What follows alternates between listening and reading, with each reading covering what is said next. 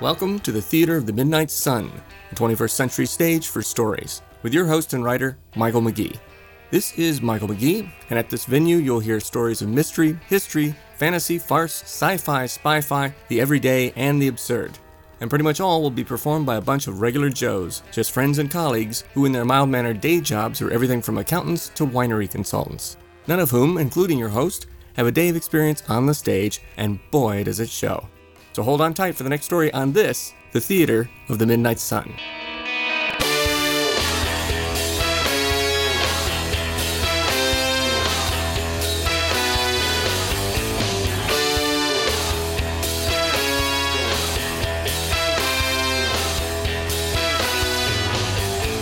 Stranded in the netherworld of the Brane, J.P. Pooler discovers a place unlike any he's ever known. In episode 4 of the story, Left Field.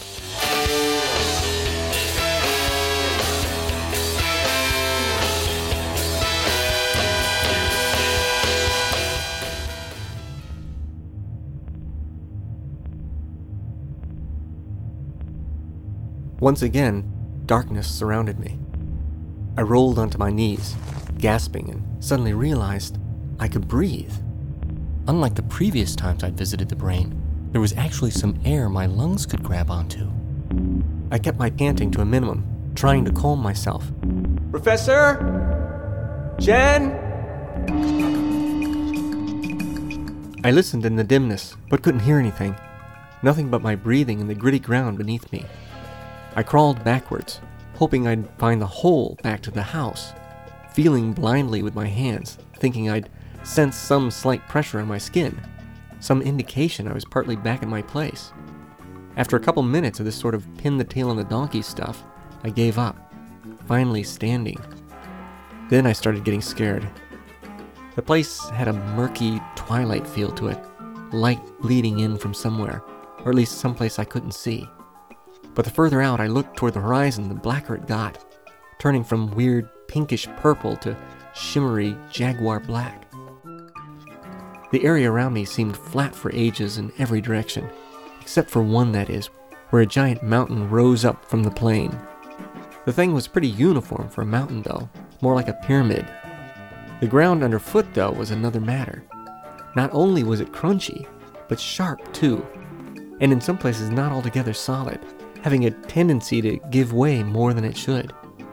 I kicked at one lumpy part and bits flew up like it was made of metal, or maybe stones and gravel. I knelt down to take a closer look, running my hands over it. It consisted of keys and earrings, wallets and papers, and the occasional pocket calculator. The whole quote unquote ground, who knew how deep, seemed composed of the stuff, stretching as far as I could see. Most of it, though, was keys, all shapes and sizes, and in every key color imaginable gold, silver, brass, red. I got up and walked around a minute, trudging through the keys and calculators, my eyes feeling weird, like stuff was going on out there I couldn't see, things at the edge of my vision that just wouldn't come into focus. My body felt even more tingly than my last visit, like a breeze was running through my skin, not over it, through my bones even. I had to admit, though, the place didn't smell too bad. Kind of clean smelling, really. Whatever that meant. I was still too curious to get panicky yet that I might not be able to return to my duplex. Pretty stupid, I know. And it dawned on me that I better figure that out first before doing any exploring. But if the hole to my house was here somewhere, I couldn't see it. I walked around a bit, doubled back, turning, jumping, doing whirly birds, Still, no familiar furniture item made itself apparent. I suddenly remembered my cell phone and dug it out of my back pocket. I called Jen's number. It actually started ringing. Hello? Jen, it's JP. Whatever you do, don't hang up. JP, what are you doing? Where are you? Where do you think? You are not. I am too. No, really. Where? Just get your father on the phone, would you? I'm switching you over to speakerphone. How did you get your phone to work? Oh, brother. Look, I'm in here wherever here is. And yes, the phone's working, thank you. Although I'm sure the roaming charges right now are killing me. Look, Professor, I, I don't know how much time I've got, but I'm Can I die in here? It's entirely probable. You can't tell him that. Well, it is. Can you please get me out of here? I've already looked around and I can't find the hole I came through. All right, don't panic. It's possible it may have moved again, or closed. Closed? It doesn't mean it won't open again, for a small stretch of time at least. There's likely some ongoing stress that's causing these breakages or openings in the first place. How long that will last, I don't know. It could be millennia, or it could be only minutes. Doc, your bedside manner is just peachy. I'm not that kind of doctor. No kidding. How much battery life have you got on your phone? I don't know. While it's active, maybe three hours. That's a major guess. More like six, JP. Nate? Yeah, you've got the same model I do, remember? Well, maybe it would have been six if it had been charged in the last week. God, I'm so stupid. How do you feel? Pretty tingly. Imagine hitting your funny bone, but it's it's like your whole body feels that way. I hate to ask this question, but how come I can breathe in here now? I couldn't before. Not that it's great breathing, mind you. I still feel short of breath. It's possible there have been enough openings for long enough now that some air has leaked in or is currently leaking in. Either way, don't wander too far. For several reasons. You might find your air gone and find a change in other things. Like what? Well, the reason I asked you about gravity earlier is because if you are where I think you are, a separate brane or sectional between our dimension and others, the gravitational force may be stronger there. That's one of the theories as to why gravity is far weaker than the other three forces here. Gravity shouldn't be weaker, but it is. In the Brane where you are, it may prove just as strong as the other forces. So it could cause trouble the further you wander in. Or worse, you may encounter forces we've never felt before, which don't leak into our universe. And if you encounter one of those, the end result may not be pretty. So stay where you are. The spatial dynamics might be quite different too, meaning one step in that realm could equal a hundred miles in ours. Yes, and your own physical dimensions may increase, as we mentioned before. You may grow taller and more massive as you move away from our location, our dimension. I told them about the mountain and the other things that I'd seen. And afterward, the professor turned down the volume on their end and sent everyone to different corners of the house, particularly in the area where I'd fallen in. Mrs. Dobbs went next door in case an opening occurred there. And Philip and his friends got duties outside, while the rest volunteered for other parts of the house. Meanwhile, I was instructed to shout my head off and keep it up, in hopes someone would hear it and direct me toward them. I yelled for a long couple of minutes, without success. All right, Pooler. Besides the mountain, do you see any other landmarks? Not really, but light's a bit limited here. So do you think the hole's closed now? Maybe. The hallway's solid again on this side, which means I need you to find another opening. How? I want you to take a few steps in a particular direction and listen to the phone. If your cell connection begins to break up or fade, stop immediately. Don't backtrack unless I tell you. Understand? If the signal gets stronger in one direction, keep going that way. It may mean you're getting closer to an opening where we are. I agreed, but all I could think of were his earlier unsavory warnings and the possibility of running out of air. How far away is the mountain? Hard to tell in this light, maybe a thousand yards. All right, head in that direction. But if you start feeling strange, Stranger, you mean? stop and we'll reassess things. First, though, put a marker where you first appeared so you know precisely where the spot is. Uh, okay. Though, frankly, I don't have the slightest idea anymore where I came in. Great. I'm going to scoop together a buttload of these keys and pins here. There are lots of old driver's licenses around here, too, and, and I mean old. Some of the expiration dates go back to the 30s and 40s. Okay, I'm heading for the mountain now. JP, this is Jen. Needless to say, proceed with caution, okay? I slogged on toward the mountain, still feeling tingly, and more tired now, too. Perhaps due to the thin air, which felt like it was getting thinner. About halfway to the mountain, the ground began to change. Many of the keys disappeared, replaced by tons of eyeglasses that snapped and shattered under my shoes. Further on, errant gloves and cassette tapes replaced the eyeglasses. I even spotted some old 8 tracks amidst the slush. Guys, this is the weirdest place. There's like keys and music tapes and earrings all over the ground. The whole area is like one big lost and found. Really? Yeah, you know all those things we're constantly losing? They're all here books, jewelry, even luggage. It's like this is the place where they disappear to. Odd. Perhaps they have particular properties in common that make them more susceptible to falling in where you are. Maybe the same properties that keep causing you to be pulled in. Like what, Price? That I'm lost or something? I'm sure there's a joke there somewhere. But it definitely has an appetite for things of a certain size and makeup. Yeah, well, Nate, I just hope it'll let me go. To me, it suddenly felt like another of those relationships where someone wanted more than I cared to give. By the time I reached the mountain, the wave of lost articles had gone from mostly CDs to mostly earrings, then back to mostly keys again. The mountain itself was kind of weird, and I could hear a strange, almost electric crackling in the air around me. The mountain kind of smelled good, too, or at least way better than most mountains I could recall. It was a mess of colors, like one of those old French Impressionist paintings. Lots of brown and black mixed with other colors, some of them fairly bright, like pink or sky blue, even red. It had a lot of white bits to it too, but it sure didn't look like snow. Though I could make out the colors in the dim light, its actual texture eluded me. As I got closer, I slowly reached out to touch it. Turned out it was soft. A soft mountain. I pulled on part of it and accidentally peeled a piece of it away, followed by another and another.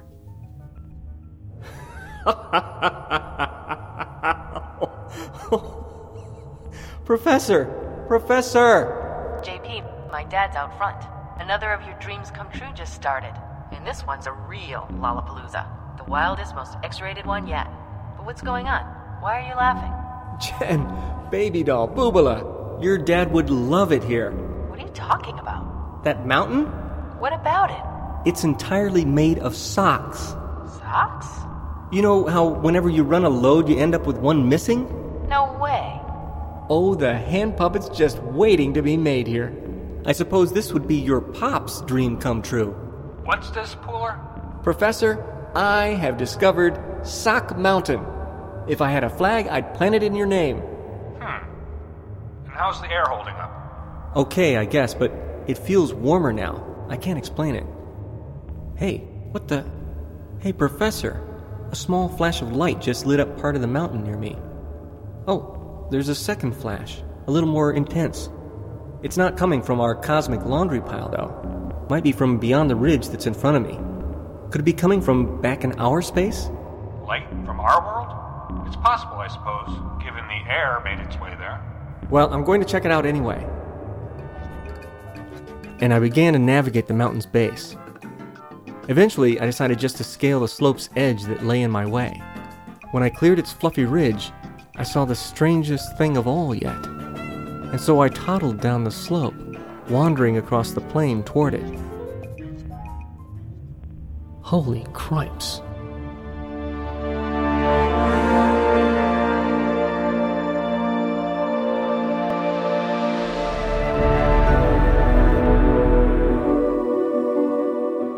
Art. You're not going to believe this, but there are these giant Christmas bulbs, like three or four times regular size, and they're just hovering in the air, clumped together in rows. Big, shiny bulbs, each with millions of colors in them, and perfectly round. Each is about nine inches across, kind of delicate and fragile looking, and each one is identical in shape. They're just floating in the air, probably four feet off the ground. And they're all kind of huddled together, a little plane of them, but only one bulb deep. How many are there? Probably a couple hundred of them here. I'll try to get in close to one of them.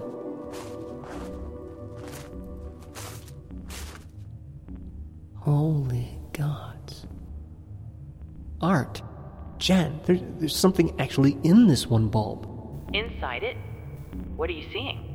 people or something, or a person anyway. At first, I thought it was a reflection of my own, but it sure isn't mine. It's not even human.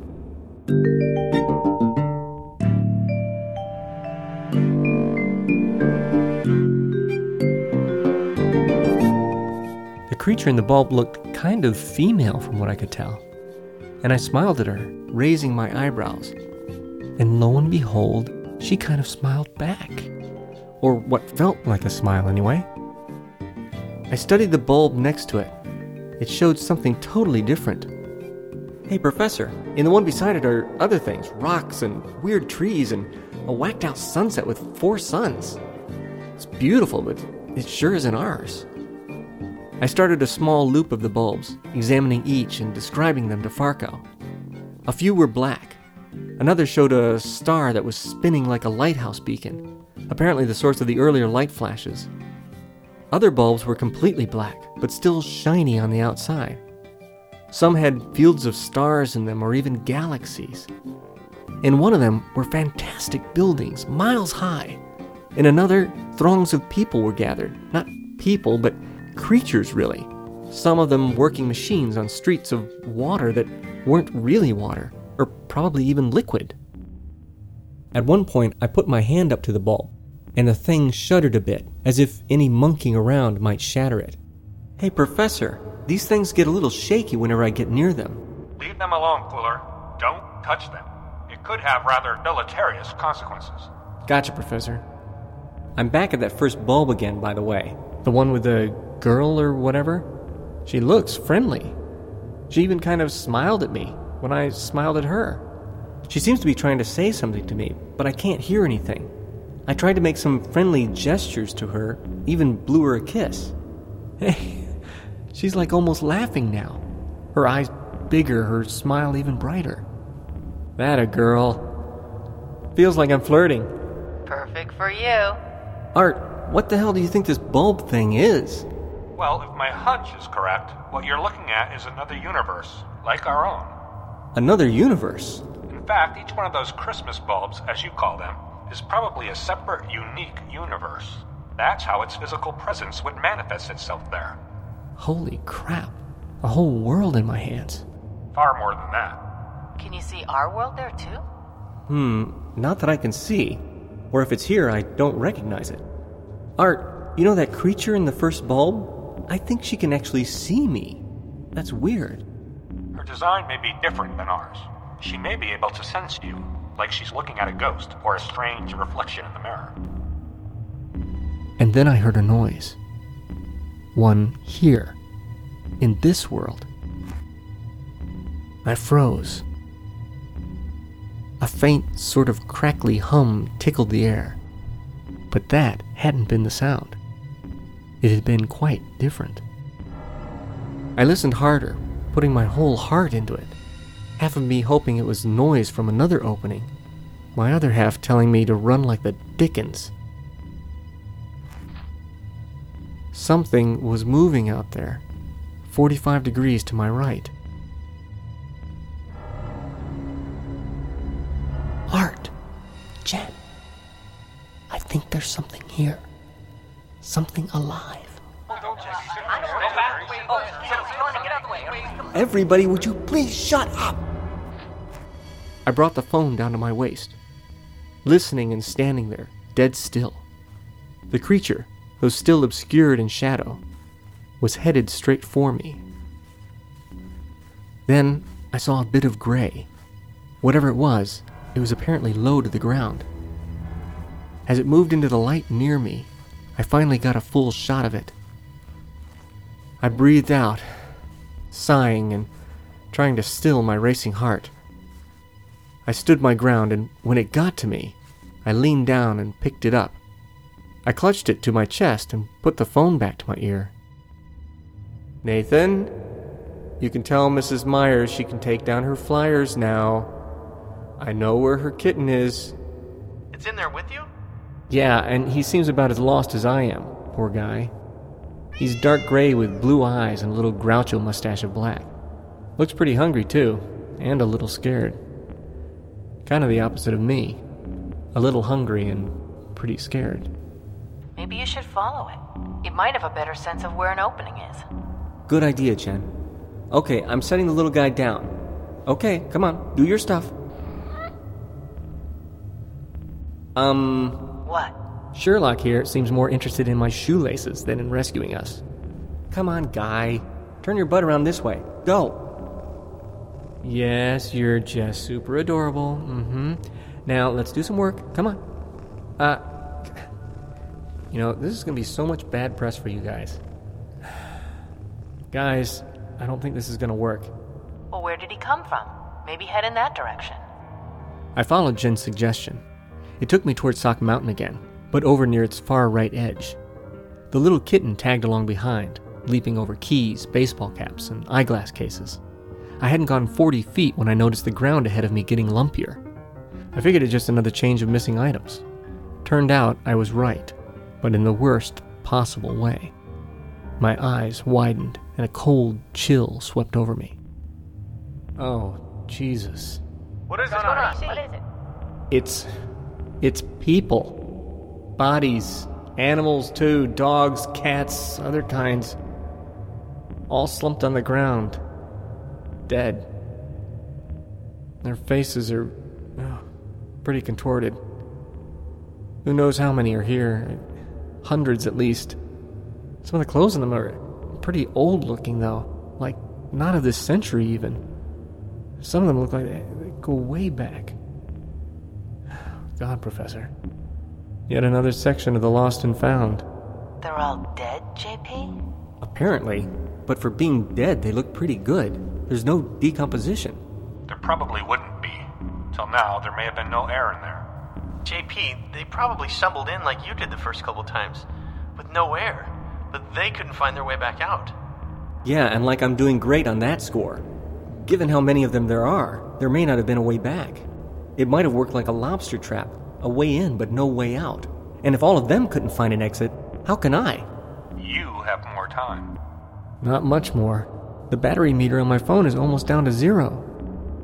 Oh, for God's sake. The kitten's like curling lovingly around the corpse of one of the women here. Hey, hey, get away from there. Stupid cat. Come here. Come on, you're coming with me. You know, guys, I'd really like to go home now. Guys? Guys? Hello? Anybody there? I'm here, JP. Tawny, what's going on? It's another one of your dreams outside. Or rather, a different part of that first one that was running. Somebody said there's something weird about it, or weirder anyway, and they had the professor go take a look. Everyone's gone off to see it, including Price and your landlady. Aw, hell. They picked a really bad time. Tawny, my phone's just about out of juice. I think it's gonna cut out any minute now. Oh, JP, isn't there anything else you can do? You still can't see or hear us? Out of the hey, way. what's the big idea? Pooler, are you still there?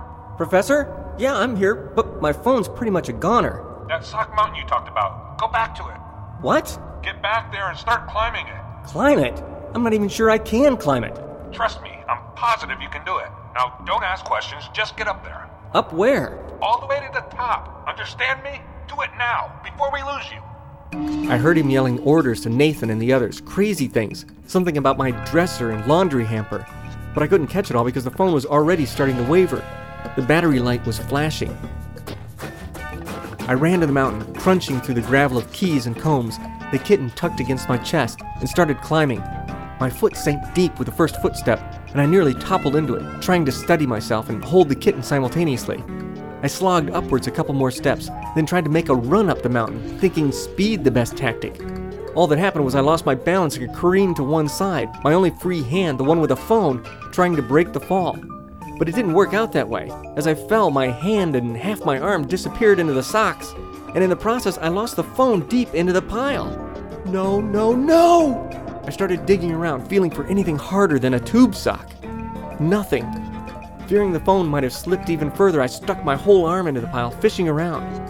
The kitten was getting antsy, thanks to me panicking, his little claws piercing my shirt and cutting into my skin. I pulled my arm halfway out, then went back down again, angling another way, and finally struck gold, or metal rather. I pulled out the phone, cursing it, and tucked it into my back pocket.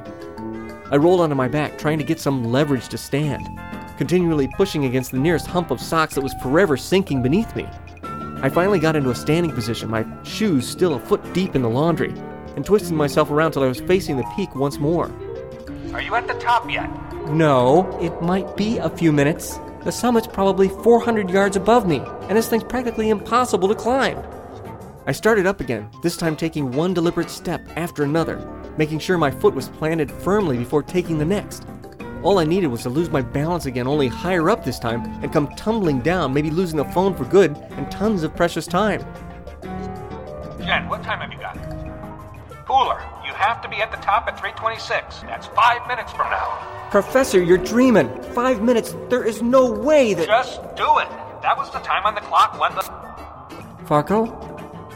Professor? No, no, no, no! Phone, don't die on me now. Five minutes to get to the top? Aw, there ain't a chance in hell.